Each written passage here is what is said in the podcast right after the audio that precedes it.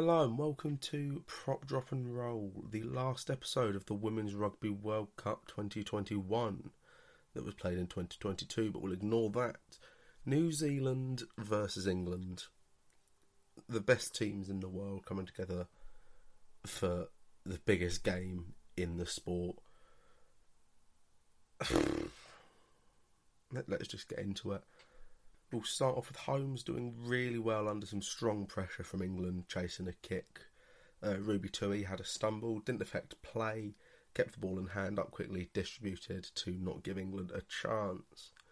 Nice and quick from the line out, good break from Dow, and Thompson did well to hold on to a less than desirable pass. Some really nice use of width with Kildunne finishing to score three minutes in a very good start. Some good defence from England, big on the pressure. There was a really nice break from the New Zealand seven, Sarah Hirini, you know, taking an England player with her just for good measure. Uh, an incredible break from Portia Woodman, beating one defender, fighting through a second and third. Goes for the offload, but Scarratt falls onto it. England go and use that driving maul that's worked so well for them in the run up to the final, and this one was no different with Amy Cokayne scoring. Black Ferns retaliate with some incredible use of width. A nice long floating pass out to Woodman. Woodman gets the offload to Demant, but a high tackle took her out and left the medics to attend to her. Lydia Thompson seeing red, she'll be absolutely kicking herself for that. But head on head collision. It was, it was the right call. You could see that Woodman was not in a good way. Just how she stayed after the contact, the medics rushing to her. Yeah, no. Absolutely the right call for Thompson to go off. Unfortunate for Portia Woodman. New Zealand go on, use their own driving maul off of a line out, and get their first points on the board. England, just they're just not having it. They respond with their own big rolling maul, with Packer scoring and clearly trying to make it a forwards game. And it was like it was like maul tennis for a little bit. New Zealand have one to score, England have one to score, New Zealand have another, but Cocksedge, Cocksedge distributes, the ball goes wide to Leti-I'iga to score, and what a finish from the replacement winger. Uh, England respond with another maul to score. Cokayne getting a second, and th- this England pack is just proved again that they are great. You know, I, I don't want to keep going back to the rankings, but there's a reason they are where they are. But the same can be said for the Black Ferns because a big maul from the Kiwi pack, you know, at least to Amy Rule breaking away to get a score in. It, this is clearly going to be a forwards game. Uh, there were some nice hands from the Black Ferns with Fluhler making a break. Nice offload to Holmes. Back over to Fluhler to score. Incredible awareness from both. Fluhler making the most of England missing their winger, staying with it right to the death, and it worked nicely to score. An incredible start to the second half for New Zealand. Uh, they look for a big maul, it goes to ground, so it's the crash balls. And Fitzpatrick was showing some nice footwork, sending it blind for Krystal Murray to score in the corner. And the Black Ferns take the lead. I like a bit of footwork. I like seeing a prop score even more, and well deserved. New Zealand give away a penalty for collapsing a scrum. England take a line out, and again that maul just Cokayne got a hat trick off of it. That's what, what more do you need to say? With it still being a forwards game, England were looking very, very strong in the scrum. With a this one, the Red Roses getting advantage. Abby Dow was showing off the speed, going the width of the pitch to find space, but unfortunately takes a high tackle from Kennedy Simon, with Simon rightly going to the bin.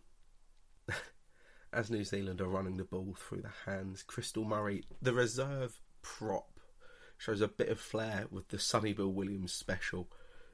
An incredible offload, but seems to struggle getting up from the tackle. a niggling injury, a slope pull maybe, but she got back up and was with the team for the rest of the game. Uh, Fitzpatrick went on, stabbed a grubber through, and Fluhler did really well to get there, but was just short. It up for Leti again to score. Kildunne did well to get the tackle, but Fluhler knew she had the support, and it, it, it was a great try. So that's New Zealand three points ahead. The line out on the 80th. England looking to close the game with a try from what's worked so well for them, but just fumble the take. It was absolute carnage trying to regain the ball. It, it looked like I don't know, 13 out of 15 of each team were tr- scrambling to get it. Obviously, that's not the case, but that's how it came across. Absolute carnage. And then the knock on was called. That's the game. 34 31 victory to New Zealand. The sixth time they've won the World Cup. It was a very promising start from the Red Roses, but you can never settle, especially against a team as good as the Black Ferns. Clearly, a forwards game with how many times tries were coming from mauls, and there was some great organisation from both teams in the forwards to constantly have that support in the maul, but also in the back when you see the distribution and the running game from it. Just a silly error at the end costing the Red Roses, but when it was working for the Black Ferns, it was working very well.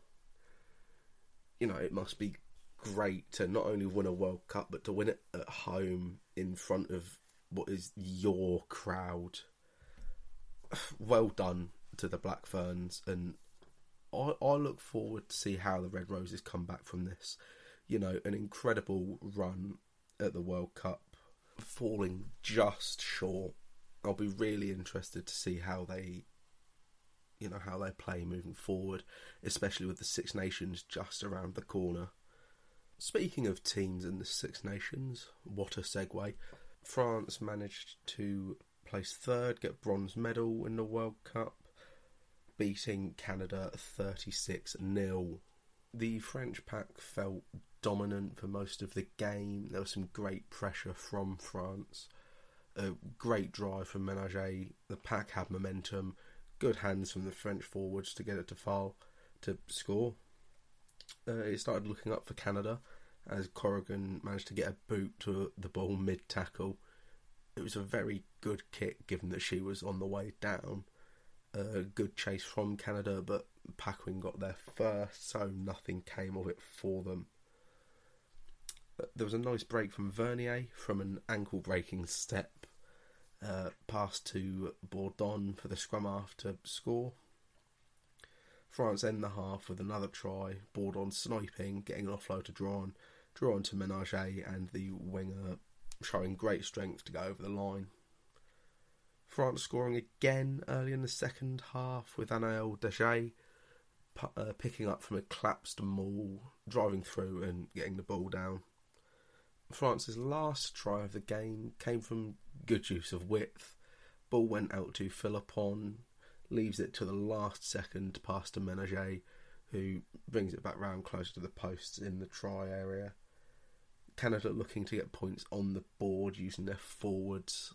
Pick and goes within five metres of the French line, but Vernier hit Gabrielle Senft high and went to the bin for it.